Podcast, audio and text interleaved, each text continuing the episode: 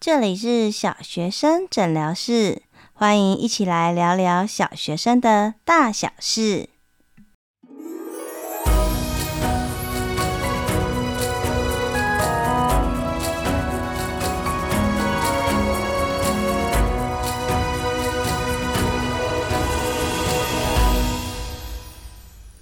Hello，我是依晨，欢迎大家再次回到小学生诊疗室。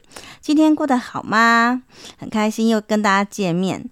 那其实啊，最近我真的很感谢大家，因为我在后台收到了很多许愿池的讯息、留言，还有问题，甚至于像 Apple Podcast 下面有一些回馈，哦，或者是呃，比如说我我今天就收到一个 我觉得很厉害的回馈，他说哇，今天他在浏览热门节目的时候，然后被这个节目吸引，一听听一听就停不下来，竟然花了一天的时间就追完了所有的集数，诶。哇，我觉得这位家长您实在是太厉害了，竟然可以一天听完十集，我就觉得哇，如果是我的话，我可能会耳朵爆炸。但很感谢你的支持，然后也让就是创作者觉得非常感动，然后就更有动力可以制作更好、更精彩的节目，希望对大家有帮助。那我有看到很多的一些回馈，比如说，呃，我就有收到另外一个家长，我也很感动，像他都会跟我分享啊，好，因为照着这样子的节目去做一些复习，所以小二女儿呢，这学期平时进步了，也考得不错，结果可惜就是期中考败给了粗心跟紧张，那本来，嗯，妈妈有点。难以释怀，可是听了第九集，心里就得到了安抚，瞬间就释怀了无奈，也有新动力。然后两天也是把一到十集听完，大家都是怎么样赶火车吗？这样子我有点压力，也就是制作的节目的速度，一个礼拜就极限其实只有三集而已。但很感谢大家的回馈啦，真的是很感动哈。也希望大家就是如果可以的话，就是小额赞助本节目，让大家可以有更好的节目可以听。可以回馈给大家。好的，那这个礼拜我们的主题是学习策略跟写功课。上一集我们分享到啊，诶，写功课，孩子不写功课的原因，可能是生理的原因，可能是心理的原因，也有可能是家长的原因。哦，不要当橡皮擦父母，不要当背后领家长，这样讲有点可爱耶。好，那不知道大家实施之后有没有呃，孩子的情况有没有好一些？那这里要提醒大家，就是，呃，现代社会我觉得很快快节奏，但很多事情是需要时间的。如果孩子从以前哇这样慢慢累积哦错误的习惯跟态度，到现在，你希望就是一天两天就看到他有改进，这是强人所难，也不太可能。所以我们要当一个看待长时间价值的家长，一点一滴慢慢看。诶，孩子有进步就好，甚至有的时候他可能前进两步，退后一步，这也都是很正常的情况哦。那但是我们心要坚定，态度要温柔而坚定。就是陪伴着孩子，慢慢慢慢的往前走。哇，妈妈看到你今天就是哦，三样功课你自己完成了两样，我觉得你今天写的功课速度比昨天还要快。哇，你看那剩下时间不是可以拿去休闲啊，做你喜欢做的事情吗？真是太好了，妈妈也好为你开心哦。真希望你每天都可以这样。我觉得借由这样子哦，带着孩子省思，然后塑造后设认知的结果，其实孩子后面会慢慢有动力。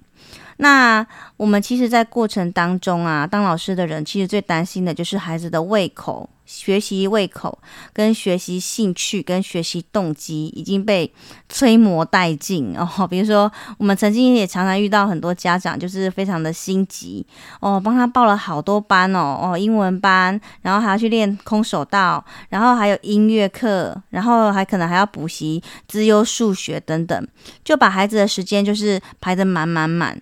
那大家可以想一下哦，如果我们今天就是如果真的工作哦，长强密度、高密度的工作要这么多时间，那其实真的也会很累。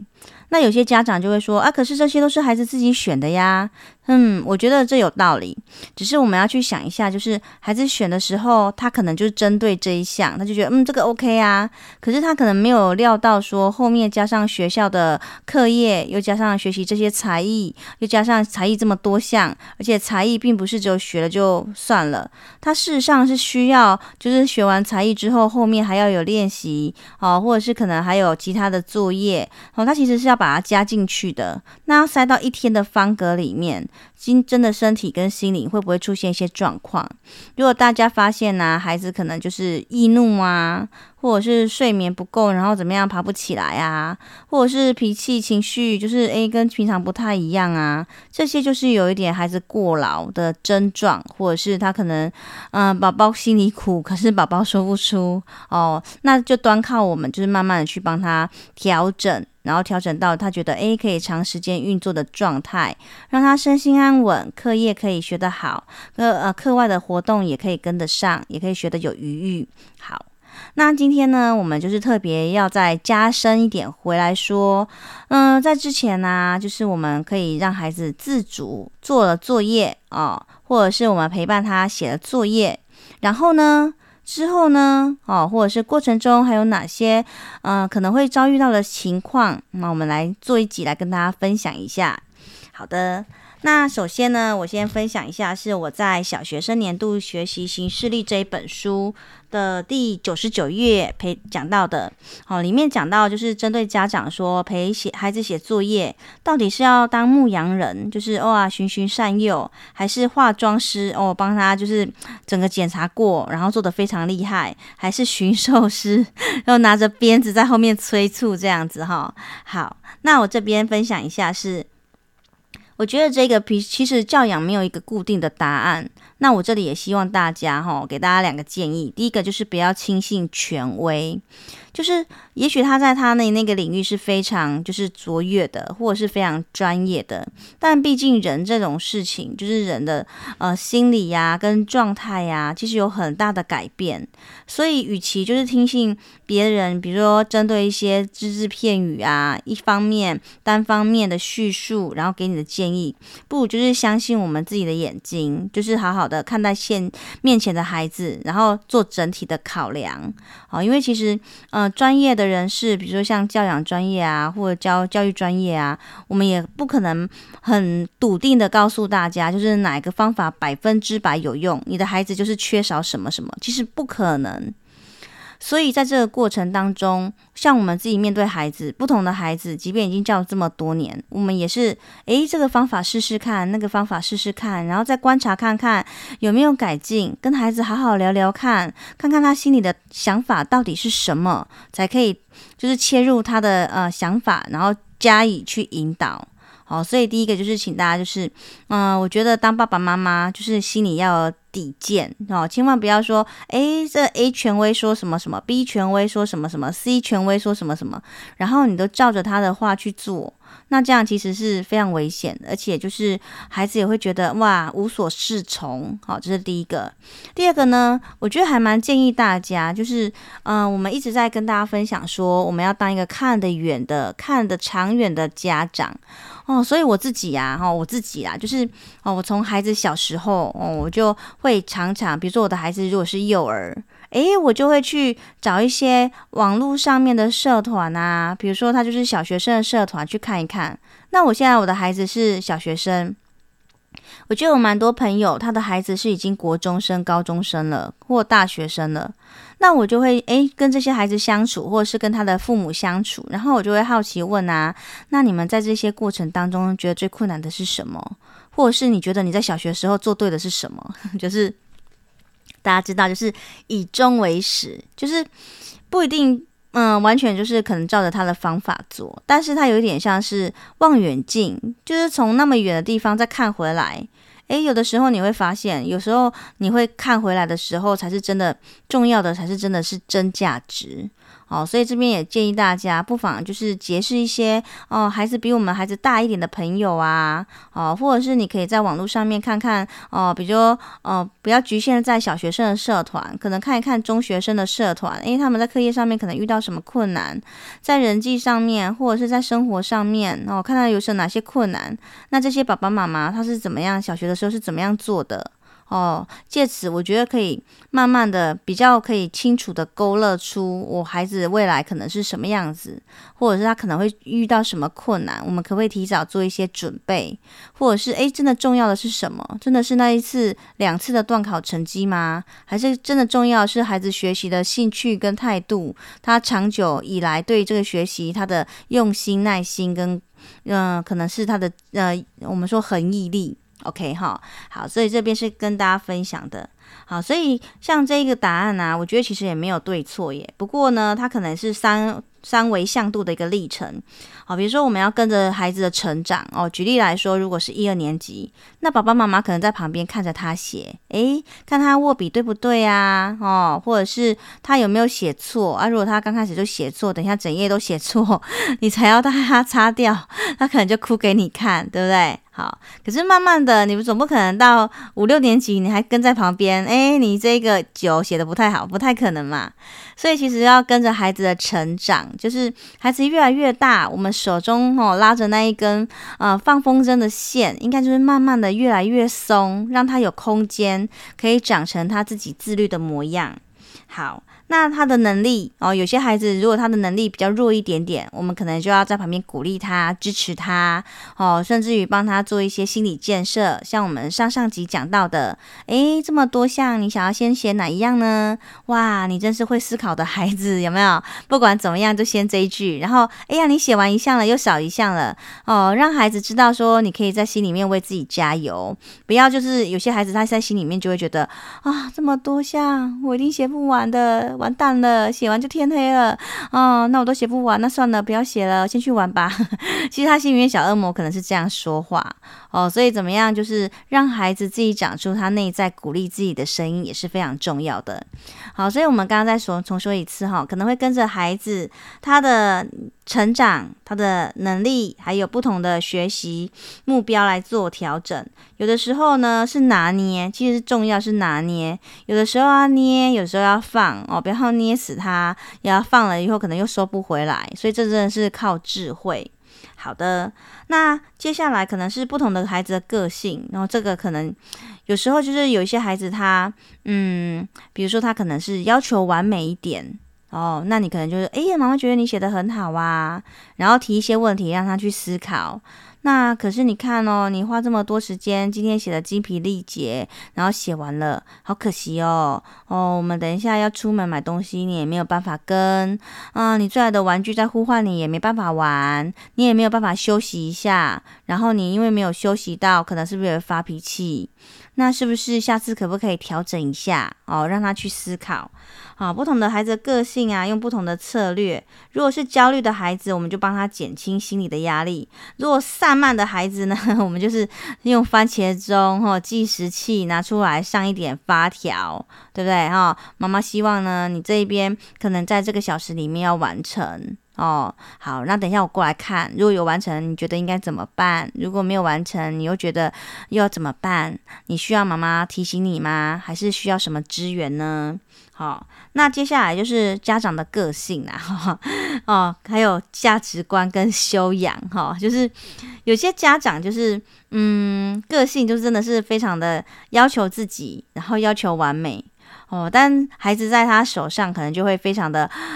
啊、可可怕，就是会，嗯，就是惊弓之鸟，一拿去就会破口大骂。你写这是什么什么？怎么会这样子呢？哦，那这样子，我觉得。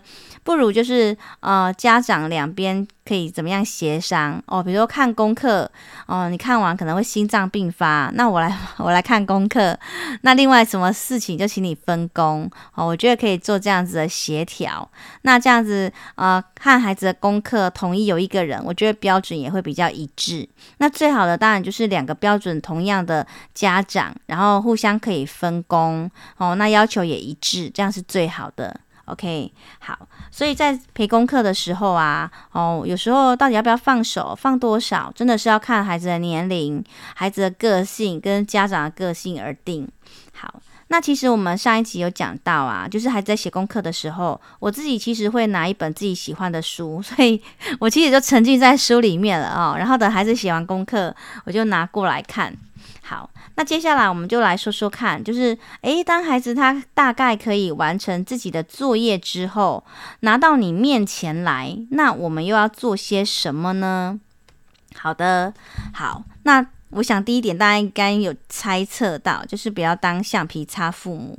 他好不容易写了五行，哎，你就擦了五行，那就刚刚是白做工。他就辛辛苦苦的心血，瞬间高楼就被移成平地了。那个对他的心理创伤其实是蛮大的耶。哦，大家可以想一下，如果你做一个企划案啊，哦，或者是你可能呃做一个呃上司给你的一个工作啊，或者是你承办一个案子，瞬间化为乌有。哦，那个强度其实跟那个是差不多的，好，所以我其实会大概抓个比例啦，大概我顶多就抓个百分之五。那有些家长就说，哈，百分之五，可是他其他的字不能看啊，慢慢来，对，我们要拉长时间来看，你一下子擦掉百分之五十，那他就要多很多时间再写，那其实慢慢的他就会对作业产生厌恶感。那当然啦，如果您的孩子是可以擦的，我觉得也 OK。可是你要考虑到他休息的时间。那这边呢，就是接下来想要跟大家分享是作业其实是非常重要的。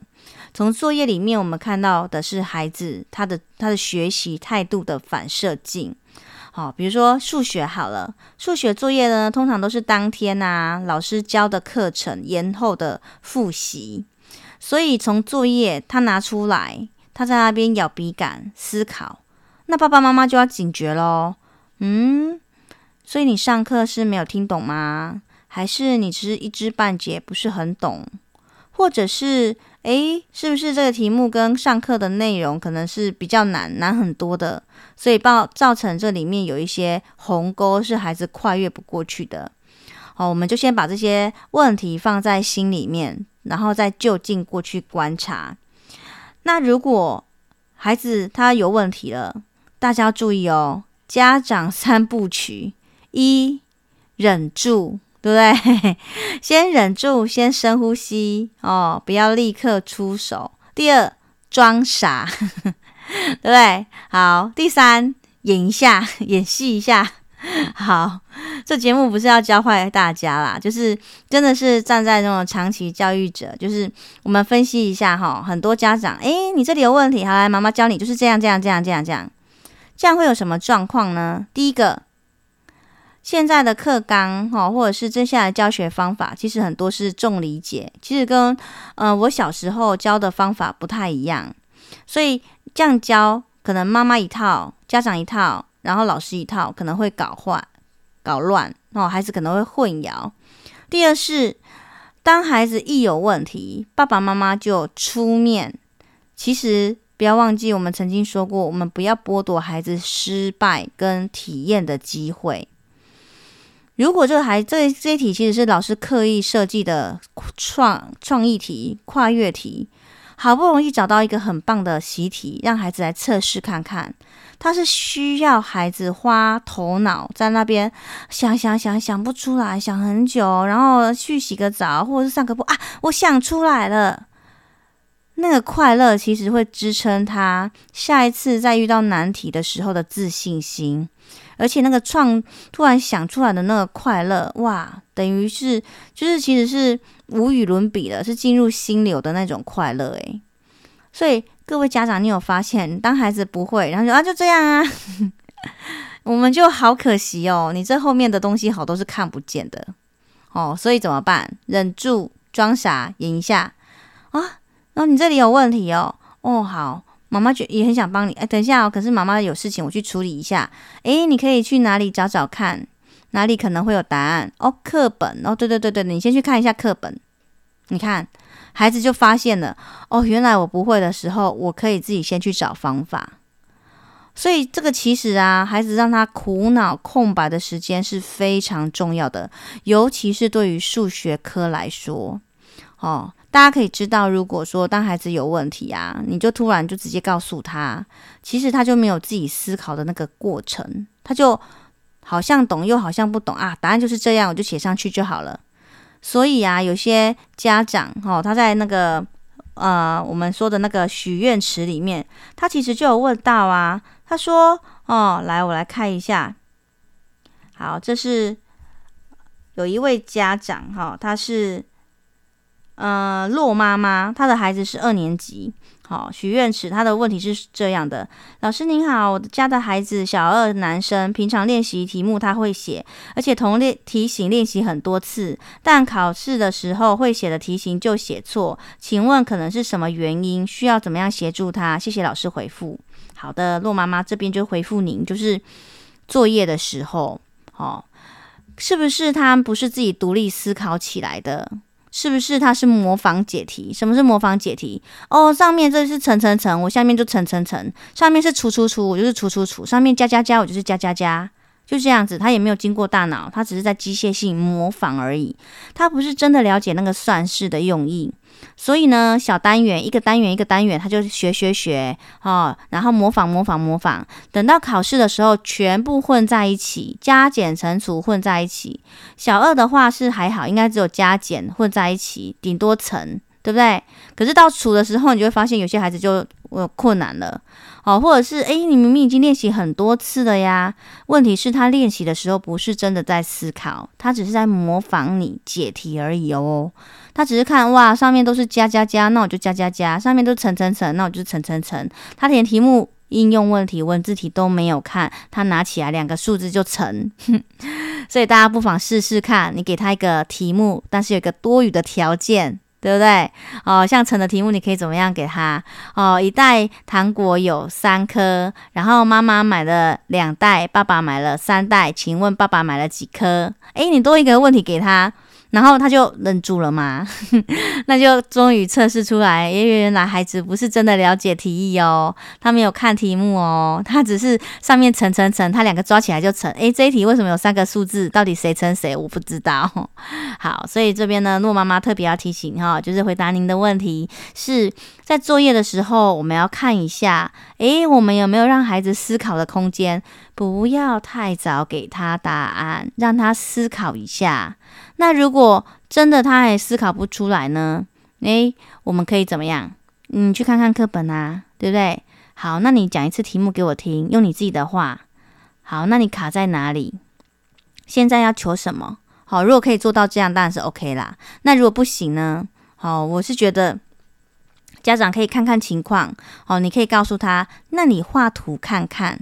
哦，这个 OK 嘛，对不对？画图看看，其实很多图画出来，不管它是画圈圈啊，或者是线段图啊，哦，或分数表啊，很多题目其实就一目了然。那如果你的孩子连图都画不出来，那就可能要响警铃，可能是他前面要补的概念实在是太多了。那我这边就很建议，就是您可以在假日的时候，哦，打开那个军医教育平台，让孩子从一年级的习题做一做。如果不会的话，再回去看影片。好，所以作业是非常重要的。那其次呢？好，我们刚刚说了哦，如果当孩子遇到问题的时候，切记哦，深呼吸，忍住，装傻。演一下戏，哦，让他有头脑，就是我们知道头脑要去，就是呃进步啊，或者他那个突触要伸长啊，哦，开始要发展的时候，其实会有一段苦恼的思考的期限。如果你的孩子都觉得哦很简单很简单，那可能这个题目对他来讲太简单了，可是他大脑是没有成长的。好的，所以第一个呢，当孩子不会的时候，切记哦，家长不要伸手太多哦，我们要慢慢放手。那接下来呢？第二个是，如果孩子，而我们看完哦，很多家长就会问我，那要不要，到底要不要帮孩子检查作业呢？好，我这边分几个层面来跟大家好好讲一遍，然后再请大家自己做决定哦，哈。第一个，站在我自己教学的立场，其实我不太希望家长帮我检查完作业，让孩子订正。为什么呢？因为啊，像这样子订正完，整页全部都是对的孩子，我都会常常觉得他是一种化了妆的作业，而且是化浓妆。那身为老师，我会希望隔天作业来，我会看到孩子哪些题目不会。如果我发现，诶，孩子昨天上课这些东西好像都不太会，我就会在下一节上课的时候特别注意这个孩子，他上课的时候到底有没有听懂。还是他有什么样的状况跟问题，我才可以帮他补救。那身为孩子，大家可以知道，反正段考在刚刚结束嘛，好，如果孩子全部都是对的，诶，我要去段考之前，我把数学习作拿起来复习，翻翻翻，全部都对。其实这孩子他也不知道他过往错的在哪里，不会的在哪里，容易粗心的在哪里。那我在现场常常会看到很多孩子，就是呃，他已经在家里，爸爸妈妈已经全部检查过，已经全对了。结果呢，别的同学在订正，在问问题的时候，他就是没事人，晃过来晃过去，然后觉得自己很厉害。可是，一小考，哇，就非常惨烈哦，因为那些作业很漂亮，没错，可是不是他真的实力，他是化了浓妆的作业。所以，如果身为老师，其实我不太希望，就是家长啊，哈，全部都要检查过，然后全对。那其实我也遇到很多，就是安亲班老师，就是特别就是向安亲班老师献上最高的敬意。我觉得这安亲班老师真的很很厉害耶，同时有这么多学校，这么多年级的学生哦，然后要这样子辅导他们作业，我真的觉得超级厉害的。那安心班老师就会跟我说啊啊，可是怡晨老师，这家长就是希望就是要订正作业啊，不然他来安心班做什么？哦，我觉得这样子也有道理，所以我就跟我们班同学的安心班老师说，那老师您检查他的作业，然后他有订正完了，这样也 OK。可是可不可以请孩子自己啊，就是把第一次写错的地方打个勾或打个星号，让老师隔天看一下，知道他哪哪几题其实是第一刚一刚开始的时候写错。那这样我才会知道说，诶，他是粗心还是真的不懂？我觉得这样子也无所谓，一样可以帮助到孩子。等到月考前啊、段考前啊，孩子自己要复习的时候，他看到这些打勾、打星号，他会知道哦，原来我这边错很多，原来我这种题目容易粗心错。OK 哈，好，所以这边呢，我是身为家长跟站在孩子的角度，我会希望就是尽量家长不要太多检查，然后不要太多更正。那如果真的想要更正，我觉得也 OK，因为写完马上更正，它其实就是印象是最深刻的。可是一定要就是做上一些记号。OK 哈，好，那如果这个可以接受的话，那我们再往下一层哦。如果你你的孩子已经到中高年级哦，我希望这一个部分然后请你特别注意哦。哈，一样我们以最难 就是最能够培养成长型思维的数学科来举例。好，我们在数学科上面呢，哈，这里又是回复到另外一个就是许愿池的一个问题是，呃，这位是。L Y N N 家长哈，他的孩子是一年级哦。这位家长问的问题是：诶，数学科目如何治本解决孩子主动养成思考的习惯？哇，我觉得接下来这个啊方式可以帮助到你。就是呢，我们在看孩子订正的时候，写作业的时候，诶，这题错了哦，圈孩子就直接打叉。然后一，他就开始猜二，诶，不对，三，诶，不对，四，他就一个一个猜过去。大于他就把它改成小于，可是答案是等于。好，所以其实，在错题的订正这里，真的是希望孩子真的思考。可是孩子就乱订正啊，就敷衍啊，那可以怎么办？好，这边跟大家分享一个啊、呃，我自己的做法，好，就是。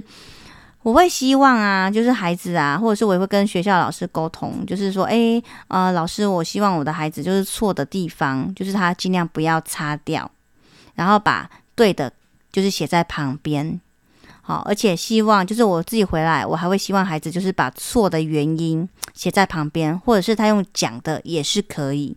所以再说一次哦，哈，做哪两件事情？第一个，错的不要擦，对的写旁边。第二件事情是把错的原因写在旁边，好，所以你可以发现，这其实在训练孩子，他有没有真的对订正负责，有没有真的对自己的学习负责？而且当他错的不要擦哈，因为很多孩子错了，他就赶快哦擦掉了，然后呢重写一次，然后拿过来我这边，我就发现同学你写的跟刚刚一模一样哈，所以你都没有搞清楚为什么刚刚那个是错的，也有可能是老师改错呀。OK 哈，所以当如果他错的不要擦，他拿过来，诶，我就可以诊断，老师就会方便诊断，知道说你到底卡在哪里，错在哪里。哦，你是只是粗心错，计算错误而已，你的概念是对的，你的列式是对的，你的题目解答是解呃题目的那个理解是对的，啊那就是小小问题呀。但是如果他来，我就发现，哎，你的算式不对哦，哦，你的概念都不对了，那老师可能就是怎么样？哦，我再拿教具来重新帮你，哦，重新塑造一下，再重新跟你重新讲一下，然后让你在教具当中或画图当中重新再建构一下你的概念，这对他才是真的有帮助的。好，所以错的不要擦，像国语也是。诶，他写一个错字来，就等一下改。你刚刚写的一模一样啊，到底错在哪里？哦，你要去找不同，有没有？好，所以错的不要擦，然后啊、把订正订在旁边。那如果有时候嗯、位置比较小，那我就说，那你可以贴便利贴，要、啊、不然你就是给老师看过，知道错在哪里之后，你把它擦掉，这样也是可以的。OK，那再来就是把错的原因写在旁边。好，所以你会发现，像高年级啊，哦，这样做真的是老师会很辛苦啦。好，那可是这样做完之后，孩子就可以很清楚知道他到底错在哪里。哦，原来啊，比如说体积，他就少少成了一列。哦，或者是他的单位每次都写错，那他把这些错误用另外一个颜色写在旁边之后，他才会知道说，我每次都错在这里。我要建立那个重新的脑袋脑脑脑路循环，去改正这个错误，下次不要再错了。OK 哈，好，所以。嗯，我我觉得啦，这个对老师跟老师沟通，我觉得是有一点点困难哦。但是如果在家里的话，如果我们真的希望对孩子有些帮助哦，比如说我们在家里的练习呀，哈，或者是他的作业写完，诶，我们上次说过了哦，粗心的话，我们不要直接告诉他哪里错，告诉他这一页里面有错三题，让他去寻宝，然后找到之后，诶，你这题错了哦，我用圈铅笔然后圈一下，好，那你去重新订正在旁边。那如果老师很建议，就是要保持非常干净，然后要呃非常的整齐，那就我们就是顺顺从老师的意见这样送出去，OK 哈。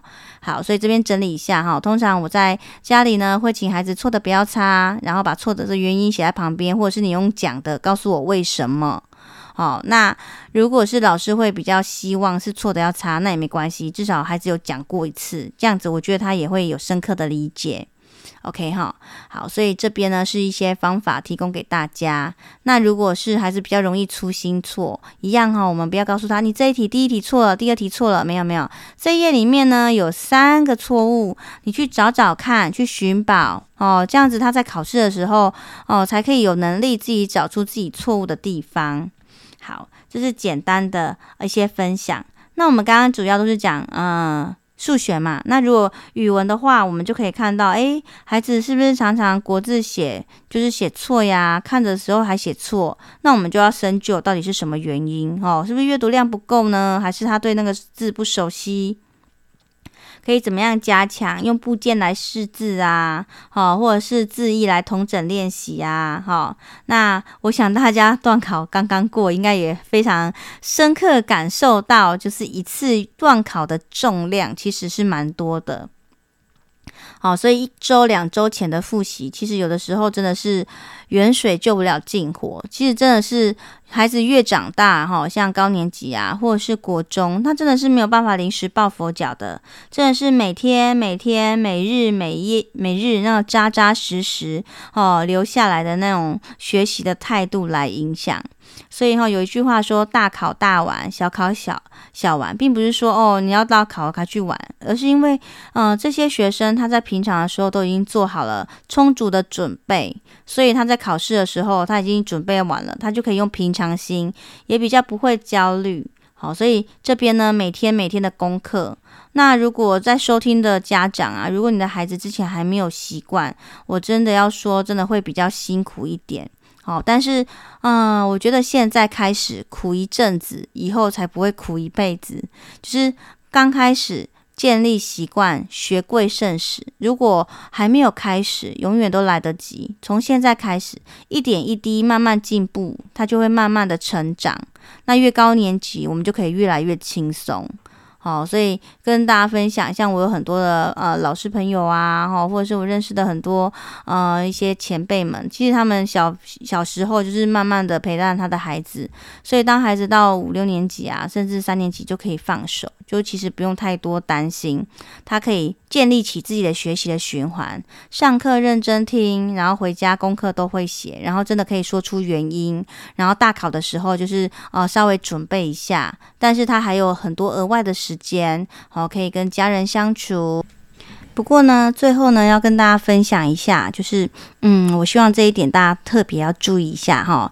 啊，尽管我刚刚跟大家分享是希望呢，啊，大家不要就是过度检查孩子的作业，让他整个都是满分的状况。好，但我最近呢，有一个国中的好友。哦，国中当担任主任的好友，然后他就跑来问我说：“哎，怡晨老师，我有看到你的文章，哎，我觉得对，没错，哎，就是如果当家长，就是整个都帮孩子检查过后，那其实老师没有办法知道这孩子上课的状况跟他后续学习的状况。”可是呢，他的夫人啊，就抱持着不同的意见，因为他夫人觉得啊，哎呀，小一下课时间非常短，如果全班这么多人，那错那么多，那老师又没有足够的时间可以一一看订正，甚至可能会耽误到孩子的下课时间。那那个好友就来问我说：“哎，陈老师，那怎么办？”好，所以我不知道大家有没有听出这个故事背后的含义。也就是说呢，其实我有点担心，大家就会拿这个呃节目里面的一些状况，然后就去要求孩子班上的老师。可是我相信啊，哦，大家。其实有一句话叫做“吼，凡事都是最好的安排”。每个老师的做法其实都不太一样，所以很多事情也不是只有一个答案而已。如果站在刚刚那一个国中好友、国中主任好友的立场，我就会觉得，嗯。我觉得是没有错，因为小学一年级他只有半天而已。如果真的错太多，可能老师就会非常的呃，就是非常苦恼。所以我其实会看自己的孩子的状况。如果我的孩子诶，大致上就是一些小小的错误，那也无伤大雅。我在家里就把他帮他请他当场改好，然后做上记号，提醒他下次小心，这样就好了。那如果孩子真的错蛮多的，我可能就会适时的找一个机会跟老师联系看看，询问老师的意见。诶，老师，我的孩子啊，就回去就是作业其实蛮多是不会的，是不是他上课有什么状况呢？那我们在了家长在家里到底可以怎么样去帮助他呢？哦，不是就说诶，他错很多，然后就直接让就让孩子就到学校去，然后就哇错误非常多，然后孩子在下课可能也没有办法就是立即给他支持，然后他一个人在那边盯正。哦，我觉得这长久下来，可能对这孩子可能也不太好。